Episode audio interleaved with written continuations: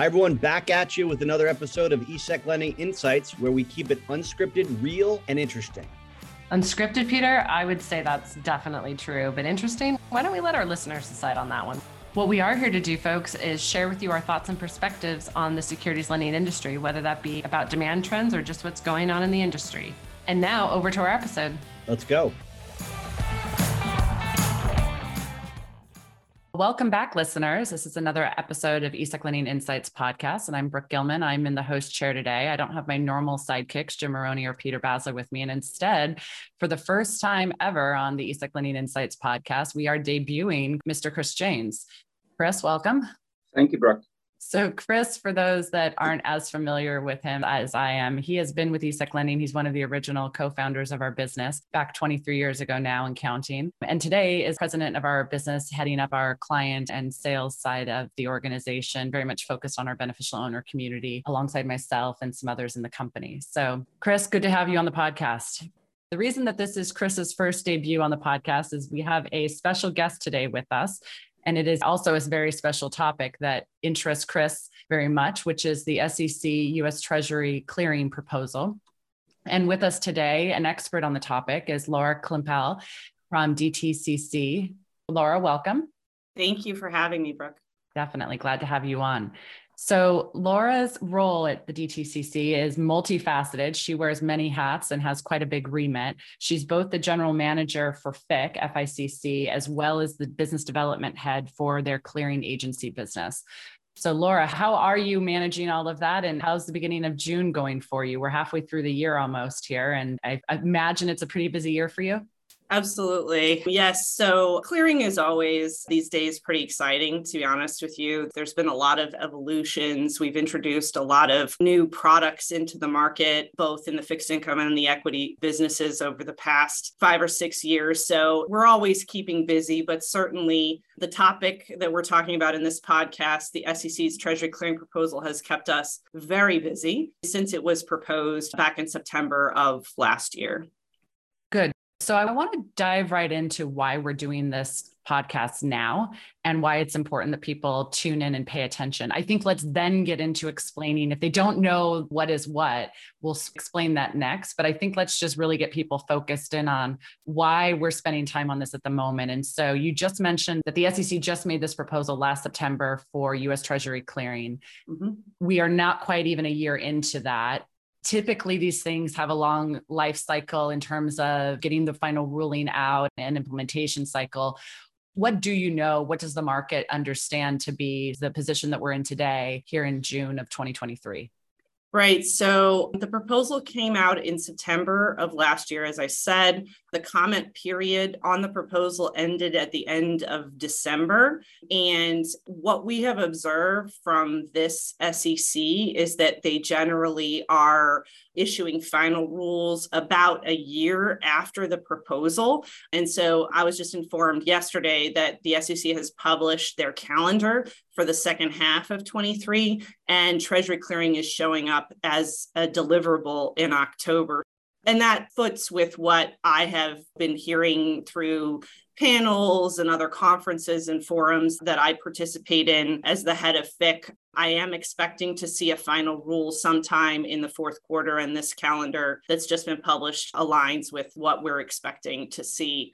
What we think we will see is a final rule which will clarify a variety of things, but inclusive of what is scoped in, what activities are going to be subject to a mandatory clearing requirement and what will not. What we may also see is an implementation period. The SEC interestingly did not come out with a proposed implementation period or timeline in their proposal, which is interesting. Normally, a proposal will come with a recommendation for implementation. This one did not. So it is anyone's guess, I think, at this point, whether we will see a date certain, whether we will see a proposed phasing, or what we had suggested, FIC had suggested in our comment letter is that the SEC let us run the comment period on implementation. Once they have set the rules, the parameters around what will be included in the clearing requirement, letting us conduct a separate comment process specifically on implementation once everybody is clear eyed about what needs to come in. Okay. So there should be more clarity potentially as early as the end of Q3, beginning of Q4 this year. Yes. Your message to people, it feels like, is get ready though now. Don't wait because this might not have a really long tail or longer life cycle after the final ruling, and people might need to act quickly in terms of an implementation time period potentially. Yeah, let me just underscore that, right? We have seen some efforts like tri party reform, Dodd Frank, right? We have seen some efforts to make certain changes to the market, clearing or otherwise, take several years. I would not bank on that at this point, right? We do not know how fast or slow the SEC is going to want to see at least parts of the market into clearing if they're not here already. So, my advice would be if you do activity, and we'll talk about it, I'm sure later in the podcast, that is potentially covered by this proposal, you would be well advised to be thinking now about how you would bring that activity in, which of our access models you might want to use. Do you want to go through an intermediary? Do you want to come direct? If you want to come through an intermediary, which of the intermediated models would you like? And start having those commercial conversations with your counterparts now. Okay. And I, uh-huh. understanding final rules are not out yet, Laura. What's the expectation in terms of what transactions are in scope and what transactions get pulled into this? Because I think that's an important thing for beneficial owners to understand. Are there things I'm doing today that are in scope or not based yes. on what we know today? Yeah. So the way that the proposal is structured is interesting for a clearing requirement in the sense that it is keyed off of activity that is done with a direct member of the government securities division of FICC. So a, a, dealer or bank that is a direct member of the government securities division of FICC, which is pretty much all of the major names.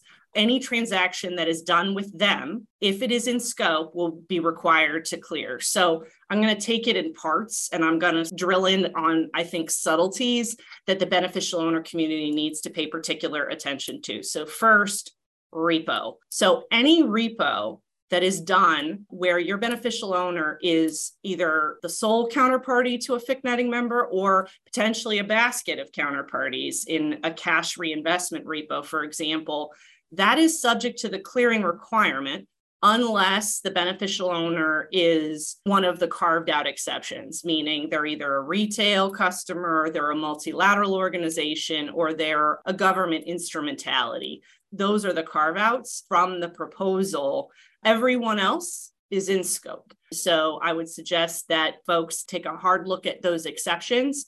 If they don't fit into one and they do any sort of treasury repo or their agent does treasury repo on their behalf as part of a portfolio of reinvestments off of a stock loan, they are covered by the proposal as written. Now, there were certain comments from, I believe, RMA, possibly another trade organization, which suggested that cash reinvestment tri-party be carved out. I don't know whether or not that will be done, but right now folks are in. Anybody that does any sort of treasury repo as an investment strategy, of course, unless they're one of the carved out constituents, is covered to the extent they're doing that activity with a FIC netting member as the principal counterparty. Before I move on to cash, I want to talk about SEC lending for a second, because on its face, the proposal does not propose to include treasury lending, meaning as opposed to lending of equities, the lending of treasuries versus cash. It was, though, a question. So, one of the nuances of these types of proposals is that there was a question about whether or not Treasury lending ought to be scoped in in order to mitigate risks of evasion meaning if a beneficial owner is engaging in a treasury lending transaction and doing it under an MSLA specifically, or maybe not so specifically, but generally speaking, to avoid the clearing requirement, that was something that was on the mind of the SEC when they were drafting this. So it is possible that treasury lending could either get scoped in completely or there could be something regarding evasion that could potentially push some of the treasury lending into scope as well. So I just want people to pay attention to that because I know you all know this, right? There is a pretty blurry line between GC lending and repo. So I think that's something that folks in their counsel are going to have to think long and hard about after this, and to the extent that this proposal goes final. Then the second pillar of scope is cash activity, right? So, cash activity, which when I say that, I mean the purchase or sale of a treasury where one of the transacting parties is a direct member of FICC. So, the scope of this requirement is narrower than repo. In repo, it's pretty much everything, right? Bilateral, tri party, repo, all scoped in with only the limited exceptions for the types of entities that I laid out. But for cash, it's a narrower subset. So for cash, the transaction is subject to the clearing requirement if one of the counterparties is a GSD netting member. And then number two, the other counterparty is either a broker dealer, a GSE, or an account that takes leverage. So the question is, who is that going to cover? And the one aspect of it that I want to make sure that I flag is that although I think probably the main focus of the leveraged accounts is likely prime broker activity, I think that potentially a beneficial owner, if it transacts in treasury activity out of an account that can take a prescribed amount of leverage, it could be scoped in. And I'm actually going to flag the specific language of the proposal. I've done this, Brooke, a couple times with your community because I just want to make sure people are paying attention to this because I am not sure until people actually read this whether or not pensions, for example, might fall into this bucket. So, as I said, cash transactions between direct participants and accounts at registered broker dealers, GSEs, or government securities brokers that may borrow an amount in excess of one half of the net value of the account or may have gross notional exposure of the transactions in the account that is more than twice the net value of the account. And then they say, e.g., prime broker accounts, right? So I think the question is beneficial owners are going to have to think about the way they've described this trigger. It's not tying to a legal entity. Is right. it a levered entity? To, right. That's it's what I was tying to the account, right? Yeah. Where the transactions are done. So I think, and again, I'm thinking about pensions that do take on leverage. They have to look at their account setup to see if it falls within this bucket. I don't know enough to be able to say, obviously, the main focus here was hedge fund transactions, family offices, but this interestingly was a portion of the proposal that got no comment. Nobody focused on it. Right. Based on that language, it sounded as if there was a percent of leverage test at 50 to 100% leverage, unless I misunderstood that. So if a pension or other client was taking 10% leverage or 20% leverage from the sound of that reading, it didn't sound like that would be covered. Right. Did I misunderstand? Yeah, I mean, I'm just reading to you from the proposal yeah. an amount in excess of one half of the net value of the account, or may have a gross notional exposure of the transactions in the account that is more than twice the net value of the account. So the question is how much leverage is in these right. accounts, right. making sure it doesn't hit this trigger. If it does, then it would have to, according to the proposal, clear. But yeah, I think that's something that folks have to focus on and make sure that they aren't covered under they're not pulled in by that clause. Yeah. Right. Yeah. Yeah. That and- they're not carved in. And then the other cash activity that is covered is any transactions that are done on an interdealer broker, you know, like a BrokerTec or an ICAP or a Dealerweb. I don't think your community is in that. I don't think they're trading on the IDBs, at least today. But, you know, in case they are, that is also, if it's a cash transaction in treasuries and it's done on an interdealer broker, then they're carved in as well. That's really focused more, I think, on the principal trading firm community. And they've definitely, because of their relative footprint and the size of the overall cash treasury market, has drawn a significant amount of attention. Recently, I think that's why they're scoped in as well. So that's what's in scope in terms of covered activity. Okay. And so just to kind of recap some of that, then again, if we're thinking about just the beneficial owner buy side community, and let's just for argument's sake use pensions as our example right now. So if it's a pension fund that is doing some US Treasury repo, either directly themselves or via an agent, whether it's part of a cash reinvestment product or not. And I know that there was some comments around that in some of the feedback. But if they're doing that with one of the government securities clearing members, and there's a list, there's a website that has all of those mm-hmm. banks mm-hmm. included. So, I mean, you can Google it, right? But that's a pretty comprehensive list of all bank organizations, I would assume. And dealers. And yeah. dealers globally. So, if you're doing that with one of those market participants, then the proposal would say that that activity falls under scope and would need to be in the future, whether it's done tri party or bilateral, would need to be done through a centrally cleared model through FIC.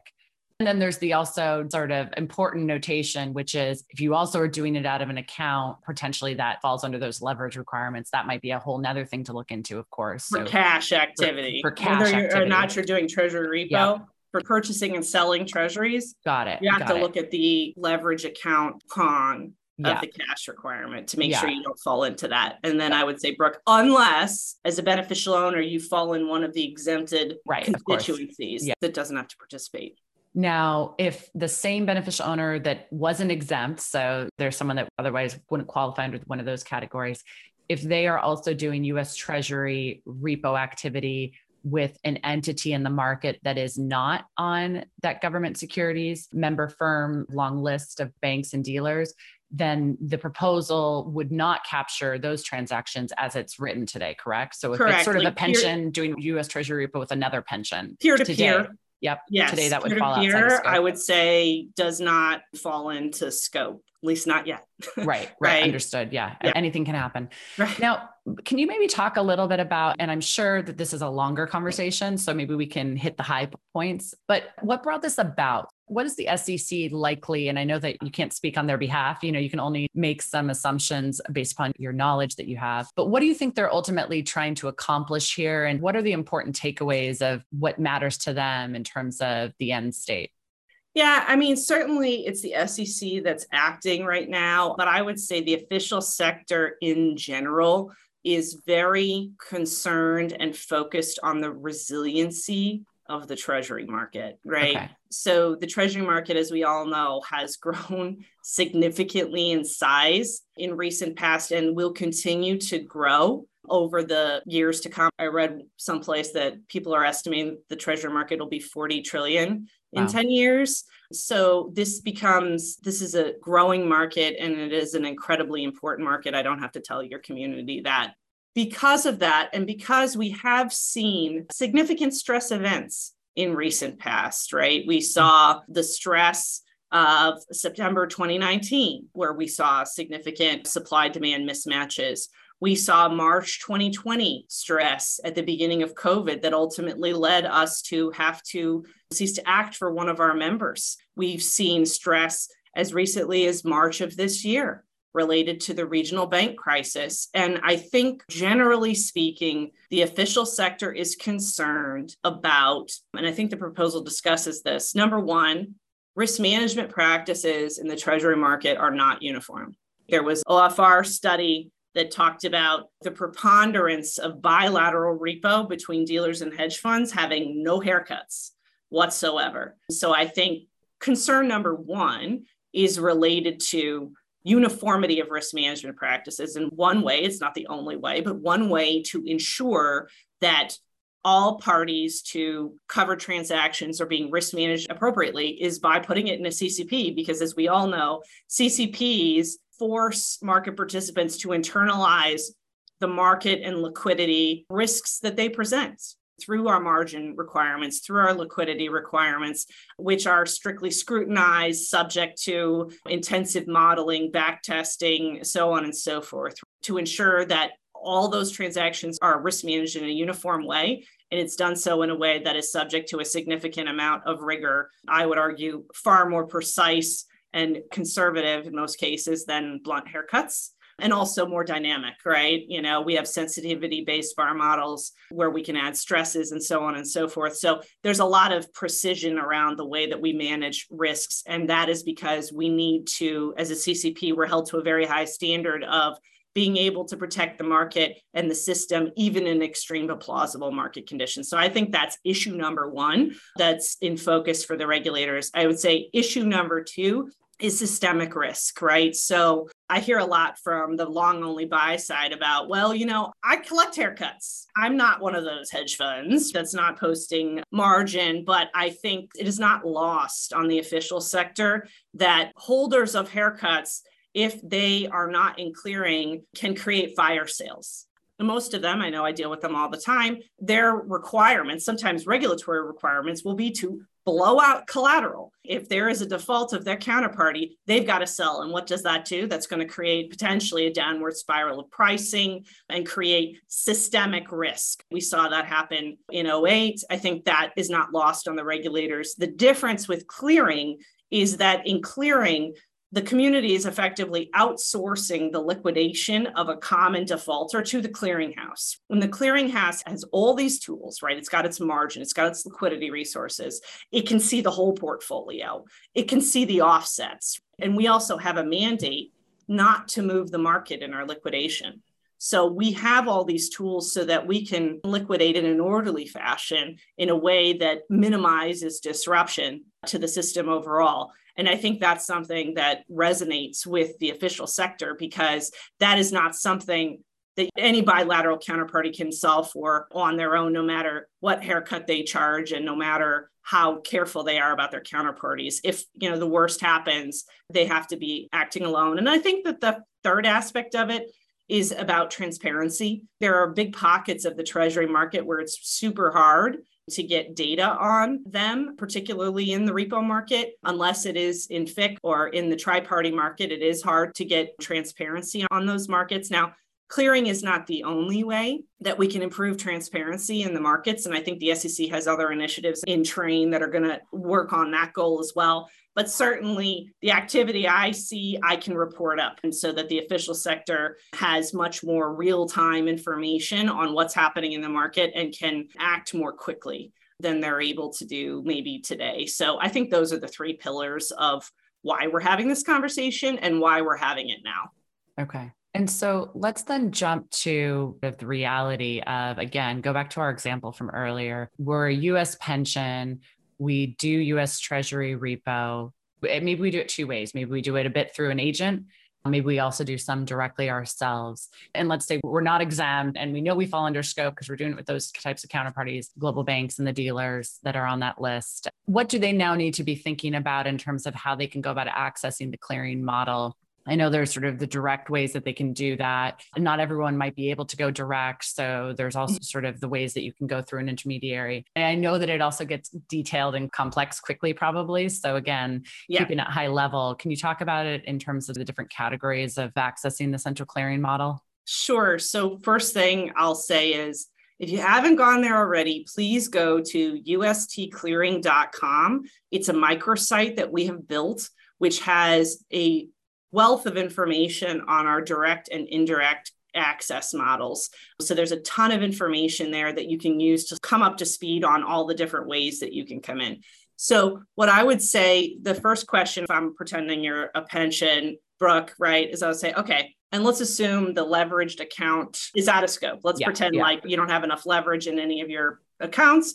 That's not a problem. Okay, so we're just talking about repo. So I would say, first question, Brooke, is do you take leverage through repo? Are you ever a collateral provider or are you just lending cash? That's question number one. And that will tell me in particular which of the access models won't work for you. So I have one direct access model, which is called Centrally Cleared Institutional Tri-Party or CCIT, which is open to a beneficial owner who is just an investor in tri-party. They're just lending cash, taking treasuries. They can do that trade and become a direct limited purpose member of the clearinghouse. If they're only lending cash through that product, we do not charge them margin. This is important. The reason we can do that is because what we do as an alternative is we take a lien on the collateral that is posted to them in tri-party. We basically lock up the tri-party account so that if the cash lender ever should default, then we can just foreclose on the account. We have okay. no market risk associated with that default. That product, I think, is kind of a hidden gem, to be honest with you, in our suite because the sponsored product, which has gotten a lot of fanfare recently and which just hit 750 billion, and we just announced it today, has gotten most of the airtime. And the reason that I think it is more attractive in a lot of ways for a lot of folks is number one, it doesn't require a firm to directly onboard to the clearinghouse, right? So if you directly onboard to the clearinghouse, I would say it is more work in the sense that you're going to have to plumb into us. We have to be able to connect with you. We need sort of technical connectivity, operational connectivity, as well as documentation. We need a legal opinion on the certainty of our lien and tri-party, et cetera. So the onboarding process is a larger lift. And so, generally speaking, on balance, people have gravitated towards a sponsored product because they don't have to do that much work with FIC. However, I think with the proposal out there, people are like, well, if I've got to bring all my treasury repo in, I don't want to be dealing with 35, 40 counterparties. That's too much work for me. So, my answer to them is okay, fine. If you're just a cash investor, why don't you think about CCIT? You can mitigate the need to sign up every counterparty that you have in repo, you can just face FIC. And guess what? You can trade with everyone because you will no longer have credit risk associated with your counterparties. You will be a direct member of the FICC. And that's very attractive. So I think now that we're talking about potentially having to bring some or all activity in, it's a different calculus than just why people have generally gravitated towards the sponsored product because it is an easier path for the buy okay. side. So that's the first question. And then the second question that I would want to know is Are you capable of posting margin? Are you capable of contributing to margin? And when I say capable, I'm not interested in, oh, well, I don't really do that today, or I'd have to change my charter to do that. What the acid test we would be looking at is, is there a regulatory limitation? Right. The RICs are a great example of this in the sense that they really struggle with posting margin because they have certain requirements under the 40 Act, like 5B3, which really creates issues when all of the collateral is not staying with them in their account. If some of it has to be given over to a clearinghouse and be able to be used to cover losses, that creates regulatory friction. So, is there a regulatory impediment that blocks you from being able to contribute to margin and or do you have significant operational challenges with it?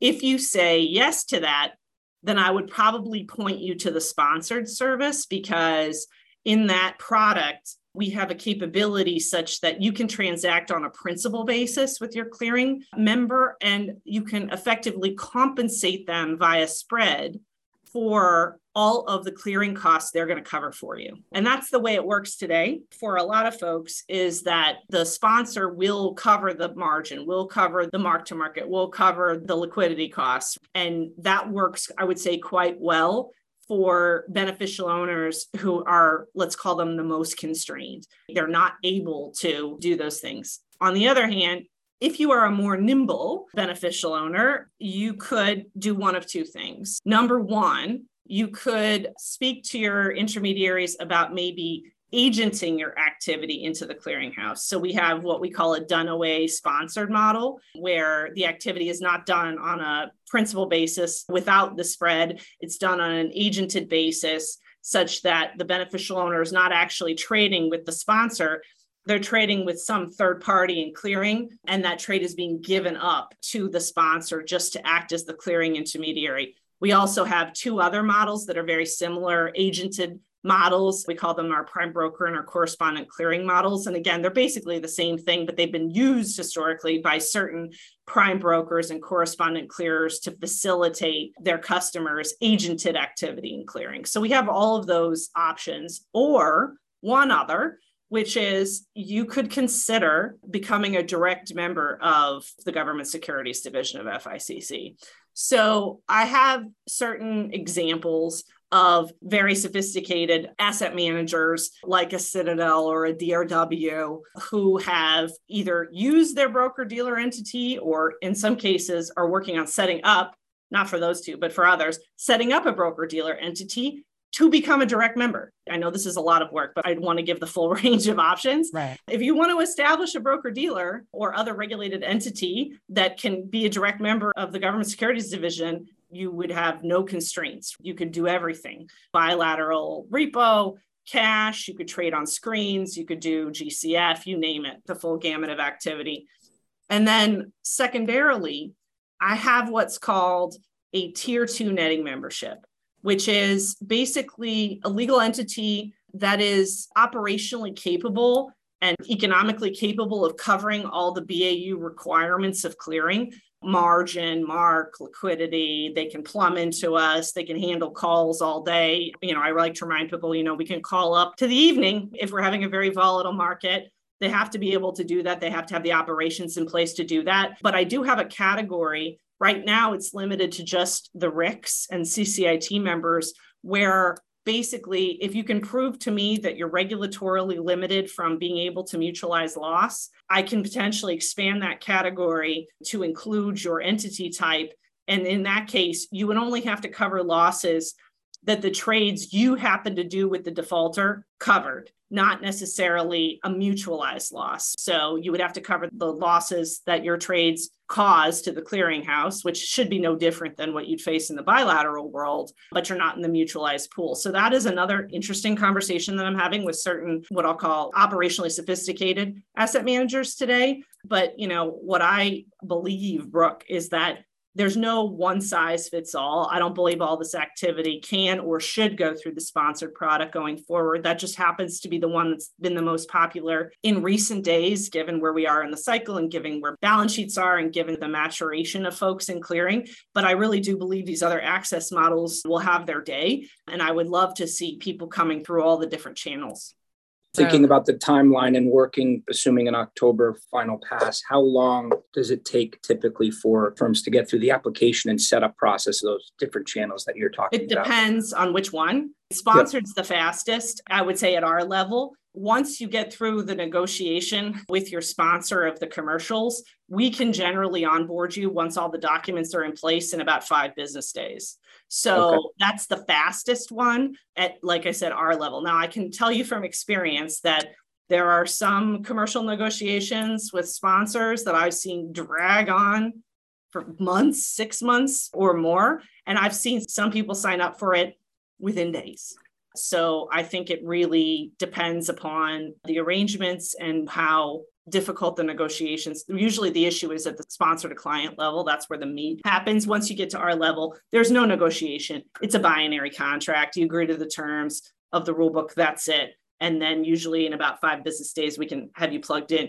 If you're coming into one of the direct models, it's a longer road, Chris, right? Because we're going to be vetting you as a member of the clearinghouse. So there's certain credit reviews, technical setups, testing, that kind of thing that we do. Now, I always tell people we're never the long pole in the tent, and we usually aren't. Sometimes it takes clients a while to get organized internally. So they may start the process with us, but they may not be completely ready to go through the process. So sometimes I've seen it take for a direct membership, let's call it three months to upwards of a year. And I think everything depends upon, generally speaking, how motivated the client is to work through the process. And do they have a dedicated project manager? Is this the primary focus of their senior management? And it depends. That can vary. Now, we are sensitive to onboarding needs, and certainly onboarding is something that we are expecting to do a lot of in the next couple of years. So we've been in spurts where we have daily stand ups and we talk about where all the names are in the process. So we definitely can move names through the process quicker if necessary, as long as they're engaged on their side, Chris, but it will be a longer process if you're trying to come in directly. So if anybody's interested in coming in directly, I strongly recommend that they call me and we get them started so that they have a sense of what they're going to be required to do. Great. Thank you, Laura. So I think our listeners have some homework to do. I would say number one, read the proposal or at least the summary of the proposal. Okay. And figure out are you in or are you out? Right. right? And then I would say number two would be to visit our ustclearing.com microsite and look at all the different access options. There's a ton of information about FICC on there, our risk management, because Chris, we talk about the onboarding process it's a two-way street. There's a lot of information and a lot that we need from the client, but certainly there's always a diligence process that comes the other direction as well. Clients need to get comfortable with us as a counterparty, which usually involves understanding our risk management, understanding our resources, understanding our rules, understanding how we're regulated, et cetera. And there's a ton of information about that as well on the microsite. Perfect. Okay. And then lastly, call Laura. She's busy. So do her a favor, do your homework first, read the summary, visit the microsite, then call Laura to minimize your load right now.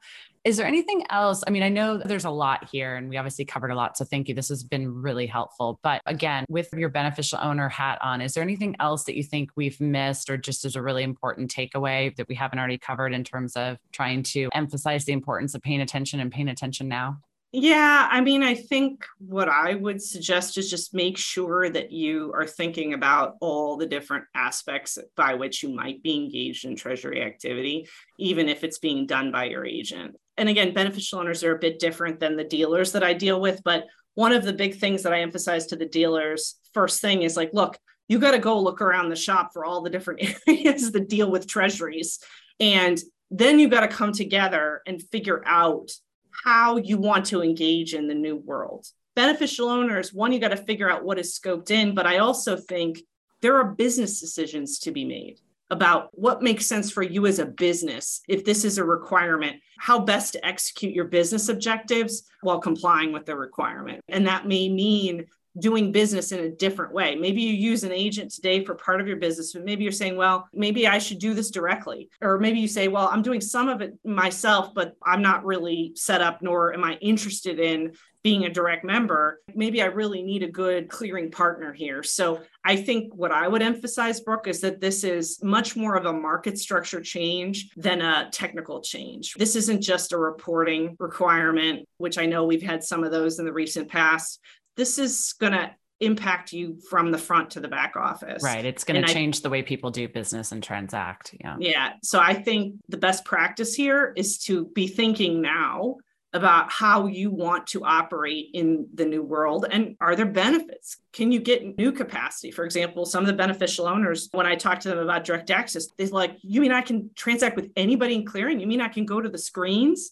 yeah i do and so there may be new costs but there could be new opportunities. I always like to try to look at the positive, look for the opportunity. I think you'll be ahead of the game if you do that. Even if you have new requirements, there may be blue ocean for you to swim in as well. So that would be my suggestion.